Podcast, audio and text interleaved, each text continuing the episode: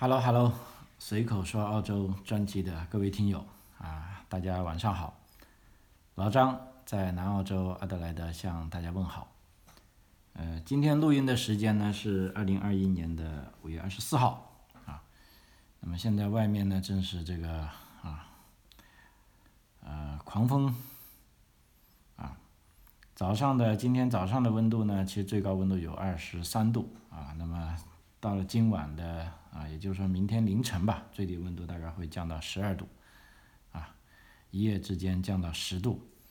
所以其实澳大利亚的这个气候啊，也自然条件也并不是那么好啊，可以说这个变化是相当极端的啊，否则的话，这个三体啊，外星人也不会把地球人都赶到澳大利亚来啊。嗯，在这个风雨飘零的晚上哈，我老张啊，今天跟大家聊一聊啊，事实上也有很多听友在问的啊，这个中澳关系啊。其实这个话题呢，我一直以来也想讲，但是也没找到好的切入点，啊，但是近期呢，正好碰到啊，偶然认识了一位啊德高望重的啊，这个也是咱们华人啊，但是是来了已经几十年的了啊，早期在澳大利亚这个大学做过访问学者啊，也在美国也在香港居住过。啊，对于中澳关系跟他聊了很多啊，我也算是突然觉得呃理解了很多东西啊，所以今天呢就跟大家一起聊一聊这个事情啊，当然了，这个也是我自己的一个呃感官啊，也并不是说我就是错误的，或者我就是代表正确的啊，因为我觉得大家可以坦率的啊交换一下意见啊，就这里就像包括。我都很明白，我的听友们其实也不一定就会都同意我这里的一个说法，但这毕竟是老张的一家之言啊，无所谓，啊，就算是啊抛砖引玉吧，啊，因为这个国与国之间的关系，啊，老实说呢，啊，对个人来说，呃，影响不是很大，但这并不代表着我不可以去关心他啊，就像关心政治这回事啊，很多人就。尤其是在国内的朋友，要么就觉得你清高，要么就觉得你这个，呃，吃饱了撑的没事干啊。但是政治呢，的确是跟每个人都息息相关的，啊，那么在合适的时候啊，关注他啊，甚至为别人进行呐喊啊，我都觉得这是一个啊，现代公民应该要做的事情啊。呃，为了鼓励啊，咱们的听友们可以听到最后啊，因为这个呢稍微有点枯燥啊，但是我觉得我可以从比较全面的方位来分析这个事情啊，总比你只听一方面的新闻比较好。因为现在就假定一个人，无论他在澳洲或者他在北京啊，如果他只看当地新闻呢，他就会看到这个呃，会非常。呃，困惑都是一边倒的指责，比如说北京，那肯定就指责你这个澳大利亚啊，这个反正就骂的很难听吧，哈，基本上就要跟西西朝鲜一样哈，跟北朝鲜这样 的那个播音员这样的 语气啊，其实我觉得这样啊挺不文明的哈。你可以言之有物，但是你这个呃用这种骂街的方式呢，好像。啊，至少不太文雅吧？那么反过来呢，在澳大利亚这边呢，你也可以看到啊，就是说这个白左的力量啊，就是说，哎，你看你北京这样这样，这不对那不对这不对哈，就都说各自是有道理啊，嗯，所以究竟是怎么回事呢？那么我这里呢，也从我的这个角度，跟我跟这位德高望重的啊老人家啊也聊过啊，也查了不少资料。来看看啊，目前的澳大利亚啊，中国跟澳大利亚关系究竟是怎么回事？啊，它会最终有可能会是往什么方为什往什么方向发展啊？对我们个人来说，呃，等于说会有什么样的影响啊？刚才接着讲了，讲到文末呢，就说也许会有一些彩蛋啊，就说是鼓励我的听众朋友们可以把啊这些专辑听完。啊，那么彩蛋呢，这里也先透个底，主要是对那些呃想移民的朋友们是一个很好的消息，而且是一个小范围的好消息啊，也是前两天啊朋友要托我做的一件事情啊，我觉得对某些啊想来澳洲的朋友是非常有帮助的啊，在后面会讲啊。OK，哎，讲一下中澳关系最新现状啊。中国呢，可以说就不断使出各种杀手锏，啊，从嗯最近的啊，这个中国发改委啊就宣布啊，就立即暂停跟澳洲进行这个战略对话，啊，那么在这个情况下呢，就我们也知道啊，在此之前，澳洲的这个红这个葡萄酒啊、牛肉啊、大麦呀、煤炭呐，啊，都已经被以各种各样的方式啊。进行这个打击了，啊，当然我的节目也讲过，铁矿石现在还不敢啊，但是呢，即便是这样啊，目前，啊，中国政府呢其实也是有办法的，慢慢的就说设法啊避免单纯的依靠澳洲的铁矿石啊，因为大家知道铁矿石是这个经济啊进行扩张的一个基本资源啊，那么澳大利亚的铁矿石呢，由于它的这个品相比较好。啊，这个纯度比较高，而且运输距离呢，仅仅是从巴西运来的差不多一半，啊，所以它的价格相当有竞争力啊，所以也是啊，中国的各个钢铁厂不可缺少的原材料，啊，所以呃，尽管这时候中国是那么依靠铁矿石，但是也有一些呃风声传出来了，就是说有条不紊的就向世界各国啊多点采购，避免就是说。啊，单依靠澳洲的铁矿石，那么所以这方面呢，就澳大利亚呢反而会有点惊慌了，因为之前你尽管怎么强硬，你说你可以不要我的不喝我的葡萄酒，可以不买我的牛肉，但是你不能不要我的铁矿石，啊，那么此间的这个观察人士也认为，澳洲铁矿石起码在这几年内啊，还是中国这个经济持续往前发展的一个啊资源性的支柱产品。啊，那么所以这目前呢，包括澳大利亚的这个自由党政府呢，也并不是很惧怕啊啊中国政府做出的这个啊终止对话的啊这个政策啊，那反而呢，联邦政府呢，它是取缔了啊这个此前维多利亚州，也就州政府一个维州政府跟中国发改委签署的一带一路的这个协议啊，那就被联邦政府呢以国家安全理由给终止了。啊，那么接下来呢，还在考虑现在在呃北领地达尔文的这个啊有一个港口啊，是给这个中国的叫一个蓝桥集团吧租借了九十九年的。那那么这个港口附近呢，事实上有这个澳洲的军队设施，以及美国的这个海军陆战队的军营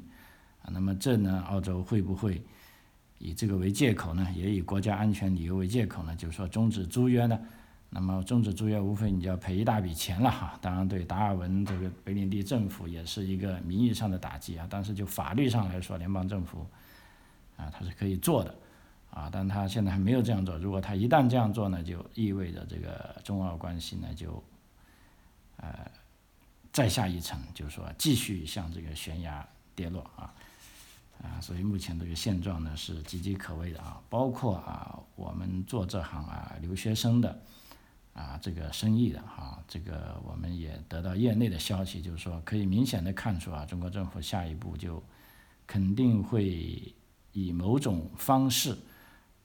限制中国学生来澳洲留学，或者至少不鼓励吧啊，因为这方面老实说，中国政府它有太多太多的资源可以用啊，我已经听到啊，国内的有一些同行在说了啊，已经得到一些口头的指引说。不要再办理去澳洲的这个留学了啊！啊，老实说，我觉得这个啊政策是非常荒唐哈。但啊，你不能认说他荒唐就认为中国政府他不会这么做啊。老实说，他会这么做的，因为他的理由也很这个冠冕呢，就是为了国家利益啊哈。那我也想很多小粉红也是同意这个判断的。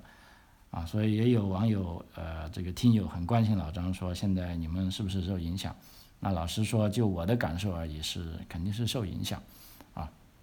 但是呢，我并不惧怕了哈。老实说，呃，很多时候正是在这个关键的时刻，才能考验一个人他有没有眼光。比如说，大家都出国，那我也出国，这叫随大流啊，没有坏处。那如果大家都不出国，我还在出国，那我就要考虑清楚啊，这是为什么要出来？我出来的目的要干什么？然后之后我还要做什么？那这时候呢？啊，咱们家长就一定要考虑清楚了，啊，那么唯有在这个时候敢于做出决策的人啊，才是啊经过啊这个深思熟虑的，啊，所以在这方面呢，我是不太担心啊，我相信啊，就是说还是啊有很多很多家长跟学生啊，他们都会做出正确的选择的，啊，呃，所以。就很遗憾啊，这个中澳关系啊，正如我们，呃，我这位这个德高望重的啊朋友说的，在他们那个时候啊，在其实中澳关系到最好的时候，差不多是在零八北京奥运会的时候，他跟我说过一件事，当时这个澳大利亚联邦政府的这个智库啊，洛伊研究所啊，他有个报告显示啊，就是说。中澳关系啊，其实是在世界上来说是最好的双边关系，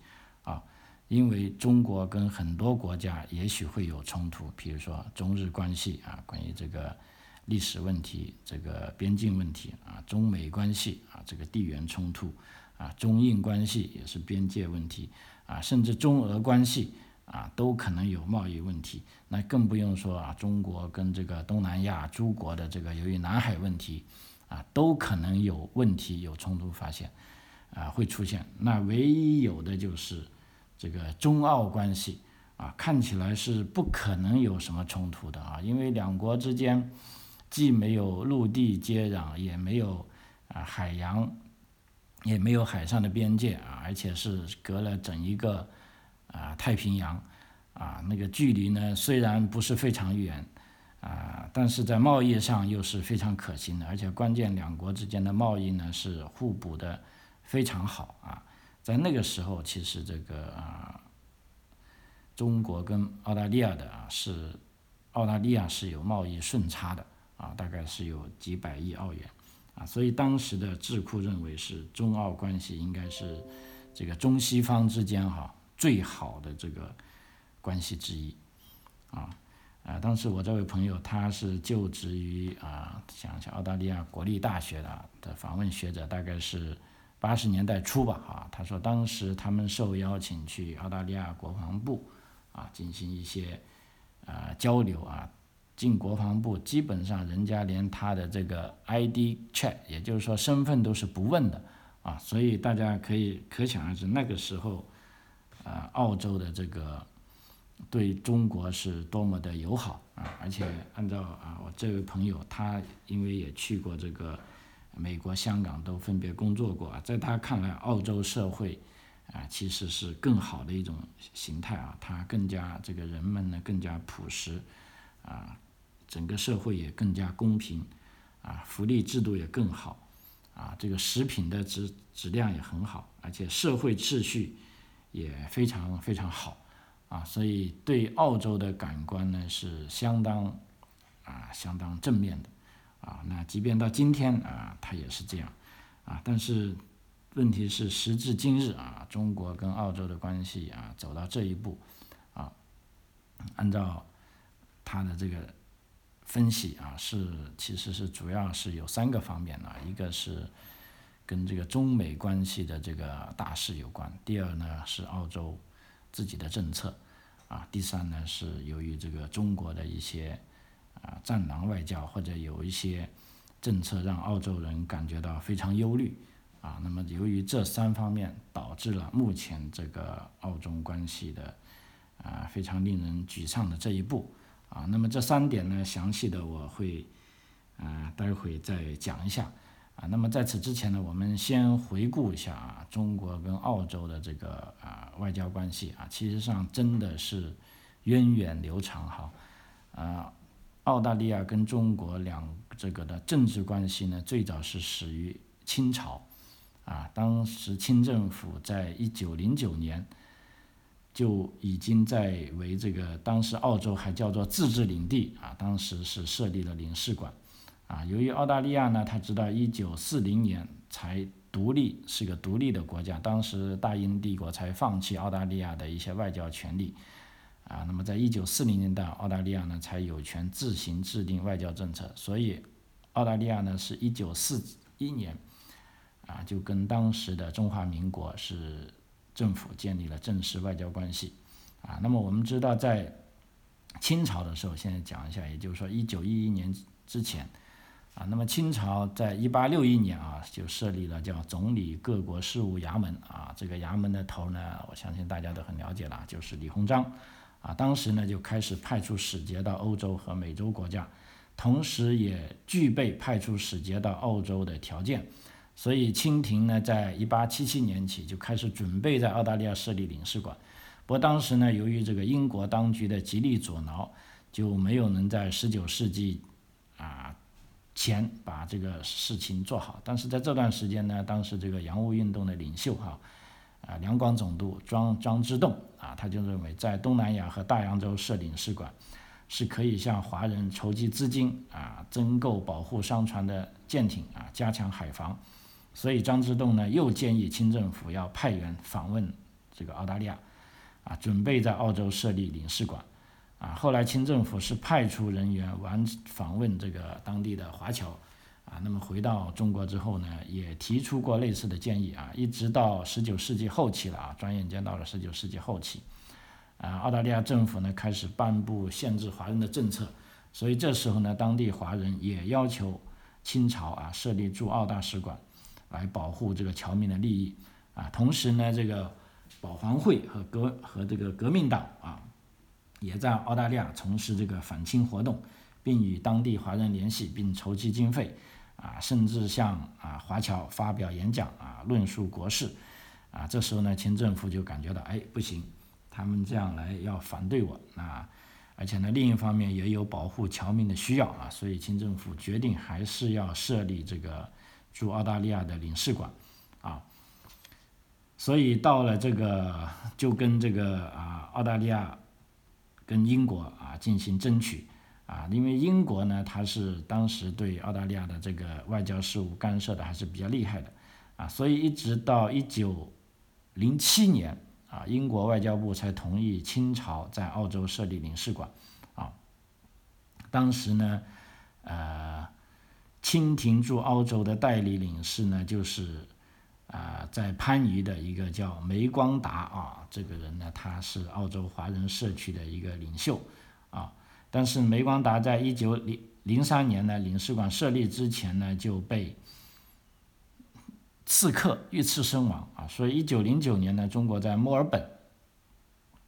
设立了驻澳洲领事馆啊，首任领事为梁梁兰勋啊，他在一九零九年到任啊。然后我们就知道啊，一九一二年啊，辛亥革命，啊，清朝政府就被推翻了，啊，所以到了一九三零年代啊，澳中关系呢开始加强啊，当时呢，中国总领事馆已经搬到悉尼了，啊，那么而且在一九三一年到一九三二年之间啊，当时中华民国的国民政府主席啊是林森。啊，这里呢可能有朋友不太熟悉啊，林森是福建连江人啊。如果你去那里旅游呢，还可以去啊一座山上啊看一下林森的一个应该是墓吧啊。当时我去连江还专门去看了啊啊，至少林森当时是国民政府主席。事实上我们知道啊，实权呢是掌握在蒋介石手里啊，但是他名义上呢是国家元首啊。这个林森呢是一九。啊，在一九三零年代呢，是访问了悉尼和墨尔本，啊，这也是中国的元首第一次访问澳大利亚，啊，啊，据这个史料记载呢，林森是利用这一个机会，鼓励澳大利亚啊放松对中国人移民澳洲的限制，啊，当时澳大利亚议会为了表示对林森的尊重，啊，林森是受邀请到国会众议院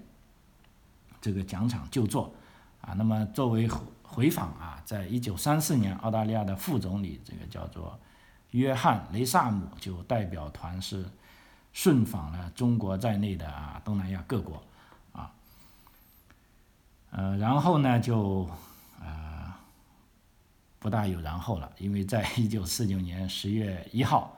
这个中华人民共和国成立了啊，那么当时澳大利亚政府这个工党政府也很纠结啊，啊，因为他是。不太敢比英国和美国还早成立中中华人民共和国，于是呢，当时工党政府就想，哎，这样吧，等到一九五零年举行的这个英联邦外长会议当中，如果大多数国家都承认中华人民共和国，那么澳洲就也跟着就会承认中华人民人民共和国啊，因为毕竟啊，大家看到啊，当时由于这个蒋介石政权的腐败啊，已经退到台湾岛了，那么一大片。土地都是由这个中国共产党掌握了，啊，那么这个是一个大势所趋，那么澳大利亚它也不会看不到这个事情，于是呢，它的工党政府的如意算盘呢，就是等到五零年后，啊，如果你们英国啊这些英联邦国家大部分人都承认中中华人民共和国，那我就跟着承认就是了啊。澳大利亚其实在很多外交场合，它都是这样啊，你说他从自己国家利益出发也好，或者。从这个实用主义出发也好，他其实做的都还是比较正确的啊，并且是啊获得了很大的利益啊。不过碰巧是呢，工党却在当年，也就是说一九五零年十二月大选中大败啊下台了。所以呢，这个时候呢，新上台的啊这个党啊，他是另一个做法。所以这时候呢，澳大利亚并没有承认中华人民共和国啊。那所以在这个。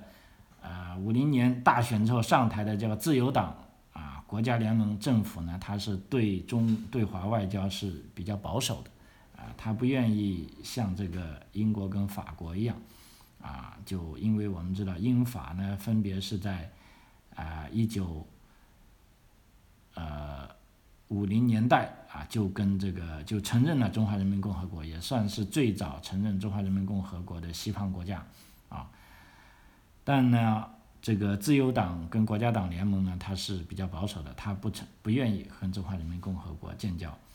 但问题呢，虽然澳洲政府依然是承认这个在台湾的中华民国，不过呢，从一九五零年开始之后呢，澳大利亚是拒绝接受啊这个蒋介石，也就是说中华民国台湾啊派驻的澳洲大使，啊，同时呢，也没有任命大使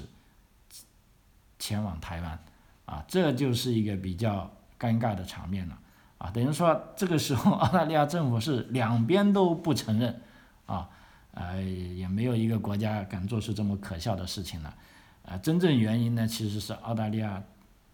联邦政府内部啊，对这个中国的关系也有分歧。啊因为澳洲澳大利亚外交部从一九五四年开始就建议政府应当承认中华人民共和国啊，但是外交部的这一建议呢，啊，并没有得到政府的接纳，因为当时在这个冷淡的环境下啊，这个澳大利亚的战略依靠更加是啊接近美国啊，所以另一方面，这个反对党工党啊，在一九五五年继续提出说，澳大利亚你我们应该紧随着英国、法国的先例。要承认中华人民共和国，啊，理由呢？一个最大的理由呢是中华民国要夺回中国大陆的可能性也不大了，啊，所以应该承认中华民人民共和国，并且向中国大陆派出多批次的代表团，啊，同时呢，澳大利亚的啊，澳澳大利亚是有共产党的呀，和工会组织同样对中国大陆持友好的态度，啊，但是当时的这个也是自由党啊，这个联盟啊，政府。将这个共产中国的威胁列为国内的竞选议题，同时汲取争取反共民主工党的支持，啊，所以，呃，澳洲总理这个哈罗德·霍尔德反而在一九六六年第一次派出驻这个中华民国这个台北的大使，以明确的表示，啊，澳大利亚政府继续承认这个中华民国政府的正统性。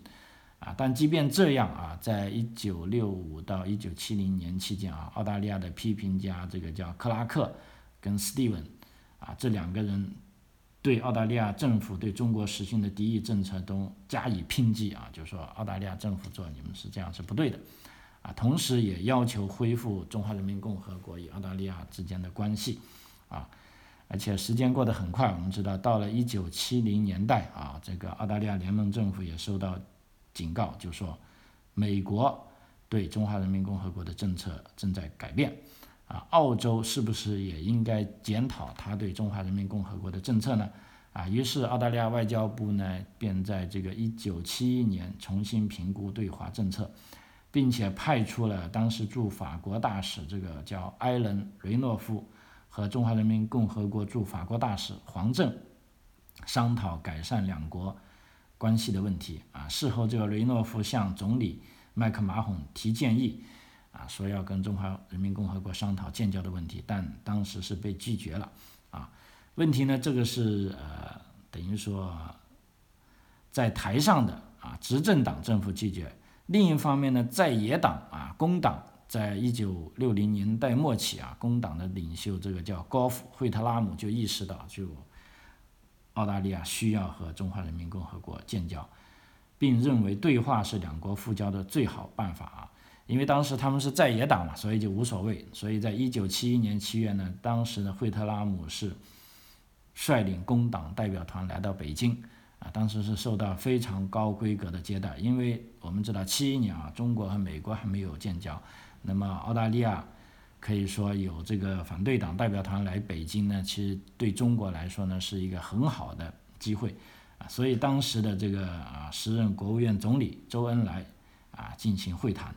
啊与工党这个领袖惠特拉姆代表。啊，进行会谈。那么这一会谈呢，会被又被这个当时的澳洲总理啊麦克马洪大力抨击批评他，说啊，你们不该这么这么这么做，啊，但是这个民主政府嘛，它有这个民主国家就有个好处啊，我本来就是反对你的外交政策的，那我跑出啊，我们这个国家跟这个没有建交的国家商谈，那也是我的自由啊，对不对？所以他虽然批评他，但没办法啊。所以呢，其后啊，由于这个国际形势的变化。和澳洲民众对澳洲和中华人民共和国建交的支持，就使得这个澳洲政府的对华政策不合逻辑，啊，最终导致呢这个执政党内部的分裂，啊，所以呢最终其实执政党啊当时的这个也就是说自由党跟国家党联盟是一九七二年大选败北，啊，那工党啊反对党上台了啊，反对党上台，那么就意味着惠特拉姆当上。时任的澳洲总理，他上台 干的第一件事就是跟中华人民共和国建交，啊，所以澳大利亚联邦政府跟中华人民共和国建交是在一九七二年的这个十二月二十一日，啊，我们知道这个时间呢，其实是比中国和美国还没有建交啊，它可以说是最早建交的啊西方国家的。元首之一啊，那么所以在一九七三年啊，惠特拉姆就访问了中华人民共和国，成为第一位访问中华人民共和国的澳大利亚总理啊。当时这个啊，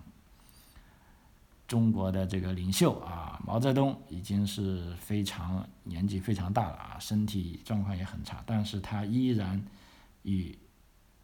惠特拉姆是长谈了一个小时啊。当时中国媒体对惠特拉姆到访表示热烈的欢迎啊，在这里呢就有兴趣就的朋友可以去查一下一九七三年的这个报纸啊，你查人民日报也好，查光明日报也好，啊或者查求是也好，你都可以看到啊，这个惠特拉姆与夫人的在长城漫步的照片啊，疯狂的登载在各大媒体上，也登在澳大利亚人报上面。啊，从此这个澳中两国是结束了二十三年以来的敌对关系，啊，这两国邦交也有了重大的突破，啊，那么所以说啊，在这方面啊，就七二年建交以后啊，事实上澳大利亚做了很多是等于说西方国家跟啊中国做的第一件事情，比如说我举个例子，这个文化方面的这个交流，啊，这个协议也是。所有的西方国家中，是第一个与中国达成文化合作协议的啊西方国家啊，所以基本上啊，澳大利亚本土的人都认为，那么澳大利亚对中国的政策呢，很多都是基于这个也叫自力更生的基础上啊，因为它并没有跟着美国亦步亦步，因为当时美国其实呃还是在犹豫中的哈，但是澳大利亚在这方面啊走得更快啊，所以从那时候开始，这个呃两国呢就这个关系呢可以说是走上了快车道啊，这个。随着中国的啊这个改革开放的持续，那么澳大利亚呢也的确是搭上了这个中国啊经济腾飞的这个顺风车吧，啊，因为在我们中学的时候，啊，我记得学澳大利亚啊，在地理上稍微学了点，认为澳大利亚是个啊发展中的啊资本主义国家啊，它还不算发达资本主义国家，不像美国啊、欧洲啊这些。呃，北北约国家或者这个西方工业七国那么发达，事实上它还没有完全工业化啊。按照我们的教科书给的它的这个啊定义是骑在是坐在矿车上的国家，骑在羊背上的国家啊。那么所以随着这个中国工业的这个迅速发展，澳大利亚是占尽的各种好处啊。那么其实有人分析，澳大利亚的这个经济之所以这三十年来都没有什么衰退啊。啊，这个跟中国的这个经济发展是有很大的关系啊，因为哪怕在这个零八年金融危机期间啊，各个国家都受到很大的打击，但基本上澳大利亚没受到打击啊，因为当时中国啊是推出这个啊温家宝总理是推出这个四万亿的啊这个救市方案，那么啊随着虽然是有了通货膨胀，但是啊所有的工业都加速增长，那对澳大利亚的进口也加速增长。而且随着人民生活水平的提高，那么澳大利亚这个啊高端的这个食品啊，无论是啊葡萄酒啊，还是牛肉啊，还是羊肉啊，还是大麦啊，啊都在中国呢有非常广泛的市场啊，所以啊一直到在二零幺六年啊，当时这个中国国务院总理啊这个李克强来访啊，跟澳大利亚是签署了这个自由贸易协议。啊，那么这时候呢，基本上是两国关系达到了啊最高峰了啊。那么后来我们就知道了，那么再一次呢，就呃，在一七年啊，澳大利亚总理毕肖普啊，这个呃，sorry 是外交部长啊，访问中国啊。那么跟王毅见面的时候呢，就很不幸了。那么当时澳大利亚呢，就秉承着自己的价值观，对一些。啊，认为中国做的不妥的地方啊，提出了自己的意见啊，结果呢是受到王毅的啊训斥啊，这个内部消息这么说的啊。当时呢，这个毕肖普是非常惊讶，也是呃倍感这个受辱啊。他们回来就自由党内部就有一种看法，就是说我们究竟是不是啊由于这个经济上的利益，因为。我们在中国赚了很多钱，我们就要放弃我们的价值观呢？啊，那么联盟党内部迅速的有了啊这个检讨也好，或者谈论也好，最终他们达到一个共识，就是说我们不应该这样。啊，随后大家在新闻媒体上可以看出，这个澳大利亚总理莫里森就说啊，说澳洲终于站起来了，啊，就好像之前呢一直是受到中国的欺负。啊，无论你违反人权也好，或者干这个坏事也好，干这个坏事，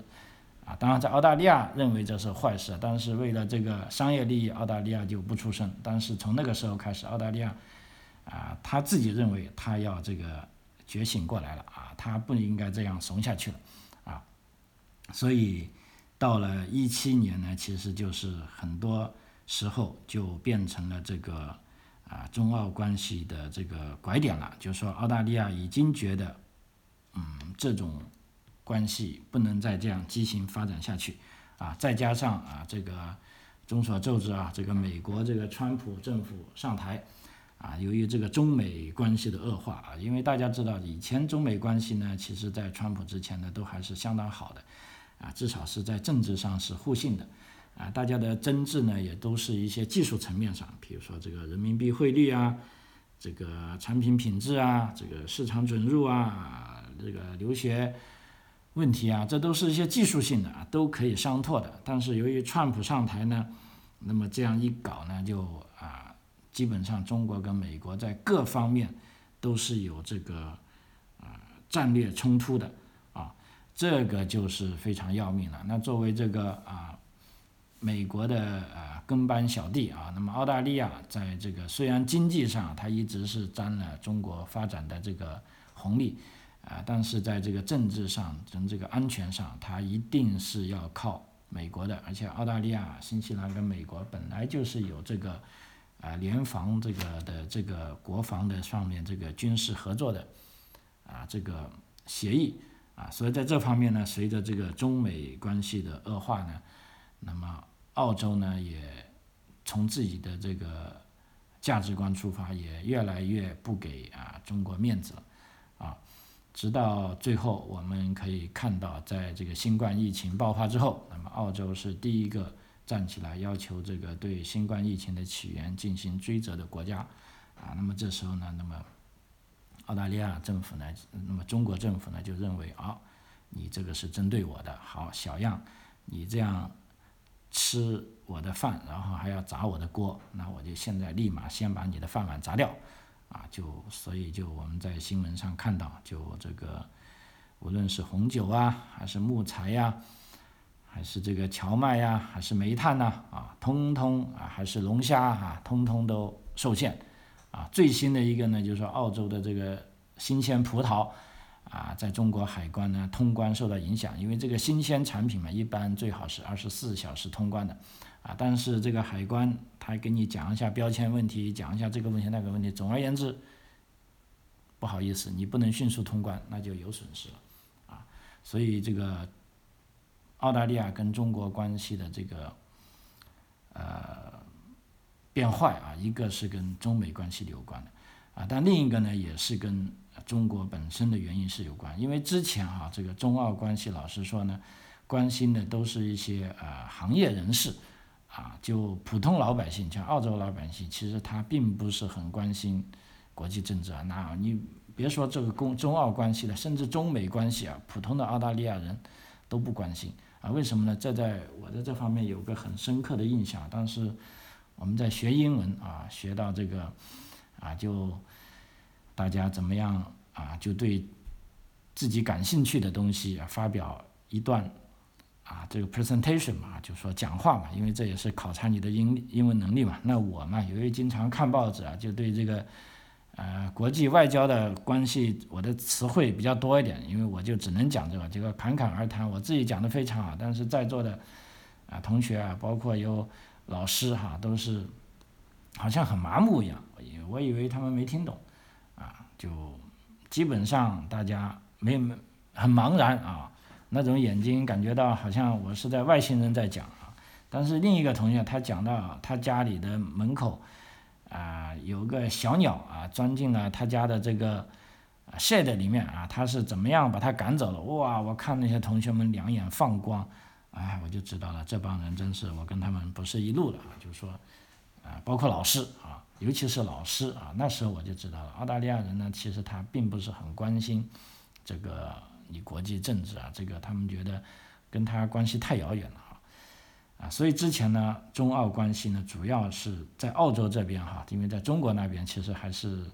我想有很多朋友是关心这个时事啊。啊，但是在澳大利亚这边呢，不是很关心。但问题呢，这几年呢，是由于在中国的啊，这个学生也好啊，访问学者也好啊，做出的一系列事情，啊，令澳大利亚主流社会觉得很惊讶，并且开始关注，同时呢，也产生了他们自己的疑惑啊，包括有很多次啊，这个。啊，讲一个具体的例子吧，就说在香港反送中期间啊，运动期间，那么在香港本地，在澳大利亚的留学生呢，他们支持这些学生，但咱们中国的学生呢，他也有声音，他其实是反对这些声音，但是他反对的方式呢就很怪异啊，他就是把人家啊香港学生贴的标语那个联农墙全部撕毁了，啊，那这样给媒体一爆出来呢，就很奇怪，就是说。呃，大家都有自由发表言论的权权利啊。那作为香港学生，他支持这个反送中，那他在这个墙上贴他的大字报，啊，贴他的标语，讲他的政策是可以的。那作为中国的学生呢，其实你可以反驳。那你反驳的方式，你就讲出你自己的理论，你也可以贴你的啊大字报，也可以把你的政策啊印成这个单张宣传啊派给大家，向大家宣传你的主张。那么这样就算一个正常。但是很遗憾，咱们中国的学生呢，就干脆就把人家的大字报给撕了，或者把人家的这个宣传单呢拿下来给，哎。就就等于说是踩在脚下，并且还去有冲突，就他去就类似想去揍他一样，啊，那这样就对普通民众一个很奇怪，说，哎，中国来的学生怎么样？怎么会是这样的呢？对不对？就说你对一个意见不高兴，你可以发表你的言论，但是你不能去以粗暴的方式不准人家说话，甚至以这种暴力的方式啊去打人、去推搡。啊，那么呢，其实这个事情呢，给这个媒体一曝光呢，就说，啊，大多数普通的澳洲人，这时他就会关关关注，哎，这个中国到底怎么回事？啊，这个中国的学生怎么会是这样？啊，因为和平表达啊，这个自由表达就是澳洲的这个核心价值观啊，你有不同意见，你可以以和平的形式讲出来，但是你不能去以暴力的形式去不让人家讲啊，或者甚至去。呃，去打人啊，这就很怪了啊，这就引起了啊澳洲这个很大一部分专业啊不专业的阶层的这个思考啊，再加上中国呃在这次新冠疫情中啊，就是说对澳洲的这个政策不满啊，就是说以各种偏门的方式来制裁澳洲，比如说说这个葡萄酒啊质量不行啊，说这个。面粉里面啊有什么超标？说牛肉这不行那不行，其实这都不是一个合适的方法。事实上，澳大利亚的这些产品质量都是非常好的，啊也是非常稳定的。那么中国的有关方面，包括海关在禁止这些东西进口的时候，也不给出一个非常啊合适的说法，这就导致普通人啊对中国政府的这种感官啊也是啊急剧的这个恶化。啊，所以最终呢，就导致啊，今天这样的澳中关系啊，就大家已经有点撕破脸皮了啊。那么在未来的发展上，我们现在非常担心的，就说是如果是台湾海峡啊，如果一旦出事，那么澳大利亚会不会步美国后尘去协防呢？那如果一旦协防，那就肯定就会跟。中国有这种接触啊，那这时就有热战的风险了啊。那么一旦出现这种事情，那么对澳中关系的未来呢，可以说是这个呃灾难性的啊。那在这边我也看到一些啊澳大利亚政府的智库本身他们自己发出的声音，也有这方面的深刻的检讨啊，不能说检讨吧，有深刻的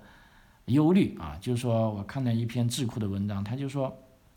我们当年为什么从英国跟爱尔兰移民到澳洲呢？就是因为我们要追求和平啊，追求民主和自由，我们才来到澳洲。但是来到澳洲，发现，在第二次世界大战之后，在世界上每一个角落都有澳洲军队的身影啊！你看，二次大战之后，啊，马上接下来的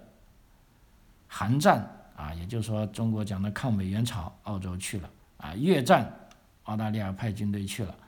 啊，然后接下来这个东南亚战争，澳洲也派军队去了。这个可能咱们很多在中国的朋友不知道，包括在印尼跟东帝汶的这种啊非常小型的战争，但是这有，而且这一次去的军队还主要是澳大利亚军队，啊，还有在接下来的这个伊拉克战争，澳洲一个没落下，在加上打这个 IS 这个恐怖主义国家的战争。澳洲也都去啊，基本上每一个地区的这个战争都有澳大利亚军队的身影，都有澳大利亚的公民做出了牺牲，啊，所以这些智库的人也在质疑，就说我们是不是已经啊背离了我们来澳洲的这个基本原则啊？就是说，意思就是说，我们不应该去介入这些战争的，因为。我跟你们都与世无争，那为什么澳大利亚政府每所有的这些战争都要介入呢？啊，所以目前呢，智库也有这方面的啊思考，啊，所以我们也很高兴啊，正是因为有了这些啊反对的言论，那么我想澳大利亚政府他一定要考虑啊，在下一步啊，他的这个做法啊，包括目前的这个中澳关系非常低迷情况下，那么澳大利亚工党啊，也就是反对党啊，也跳出来啊，指责这个联邦总理莫里森，就是说，你们现在把中国跟把中澳关系搞得那么杂，你这个总理是不是为了这个在选举上？啊要为自己拉票呢，啊，要利用这个民税呢，啊，都在批评这个澳大利亚联邦政府，啊，他的这个尤其是对中国这个政策的，啊，这个是不是有效的，或者是不是犯了哪方面的错误，啊，那么这方面呢，我们也拭目以待，啊，所以呢，啊，时间关系啊，那么这一期呢，就跟大家啊分享一下，就是说我对啊澳的澳中关系的一些。看法跟目前我们所看到的一些啊实在的情况啊，我们也期望啊，真的澳中关系能够啊至少正常下来啊，就像美国的想法一样，就是说我跟你有很多不同啊，就像美国跟中国啊，但是有合作也有竞争，比如说高科技领域竞争，但是可以在这个呃气候全球变暖。进行合作，但中国的想法不同，就中国想法认为你一定是我们要友好的，我们才能合作，啊，那么这个就相差很大了，因为现在作为西方国家已经看定了，在这个价值观上我跟你是不合作的，啊，但是在经济上我们也许有合作的地方，啊，但很遗憾啊，中国可能并不是这么想，啊，他是一直还是秉承以前，就是说，首先我们基础要好，我们才能好。啊啊，否则的话啊，这个基础不实啊，地动山摇，那就其他东西没法谈啊。那么澳洲他估计也是这样想的，我可以跟你经济上好，但是我跟你价值观不同啊，所以这两种啊想法导致了最终这个大家的做法是有很大的不同啊啊。但是对于普通老百姓，就包括我们华人在澳洲的生活，可以说现在是啊可以。放心的告诉大家，我们还是活得非常好的啊，我们没有受到任何影响啊，请大家放心啊啊。那么结束今天呢，讲一个彩蛋啊，就是说现在老张也受一个集团啊，也就是说其实一个很大的公司吧，你也可以认为集团公司嘛。那么在南澳洲呢设立了一个啊鸡肉加工厂啊，那么在这个鸡肉加工工厂里面需要很多专业人士啊，那么目前由于这个边境。受到影响，那么他们招聘，无论是工人还是技术人员还是销售人员，都受到很大的影响，啊，所以呢，也委托老张在这边看一下，如果有兴趣来南澳洲这个在阿德莱德附近的啊这个鸡肉厂工作的啊有志人士啊，比如说尤其是想移民的这些年轻学生朋友们都可以考虑，因为这个工厂是一个非常正式的啊，也是有全职的工作机会啊，因为之前也有不少听友让我。包括他们的父母让我帮他们孩子留意工作，那这边呢其实都有很多工作岗位，啊，急需你的加入。那么对于想来澳大利亚移民的朋友啊，只要你能够吃苦，啊，那么这个公司呢是愿意帮你做这个雇主担保的啊。这个也是我其实做了好多年了，第一个有这样的公司找到我，就说愿意为咱们来自中国的朋友进行担保。啊，因为这个本来它的资本就大部分是来自应该是，啊华侨资本是东南亚的啊，但是他做的都是非常正规的啊，也可以具备这个雇主担保资格啊，但是首先呢你要符合要求啊，所以文末这个彩蛋就是这样的啊，欢迎这个有这个需求的朋友啊，可以在啊后面联系我，可以在评论区里，你在我的节目介绍里也可以找到我的微信或者我的邮件啊，我们如果有什么其他呢可以。啊，私下里聊啊，希望我可以帮助到你们啊。好，这个随口说澳洲啊，这一期就到此为止，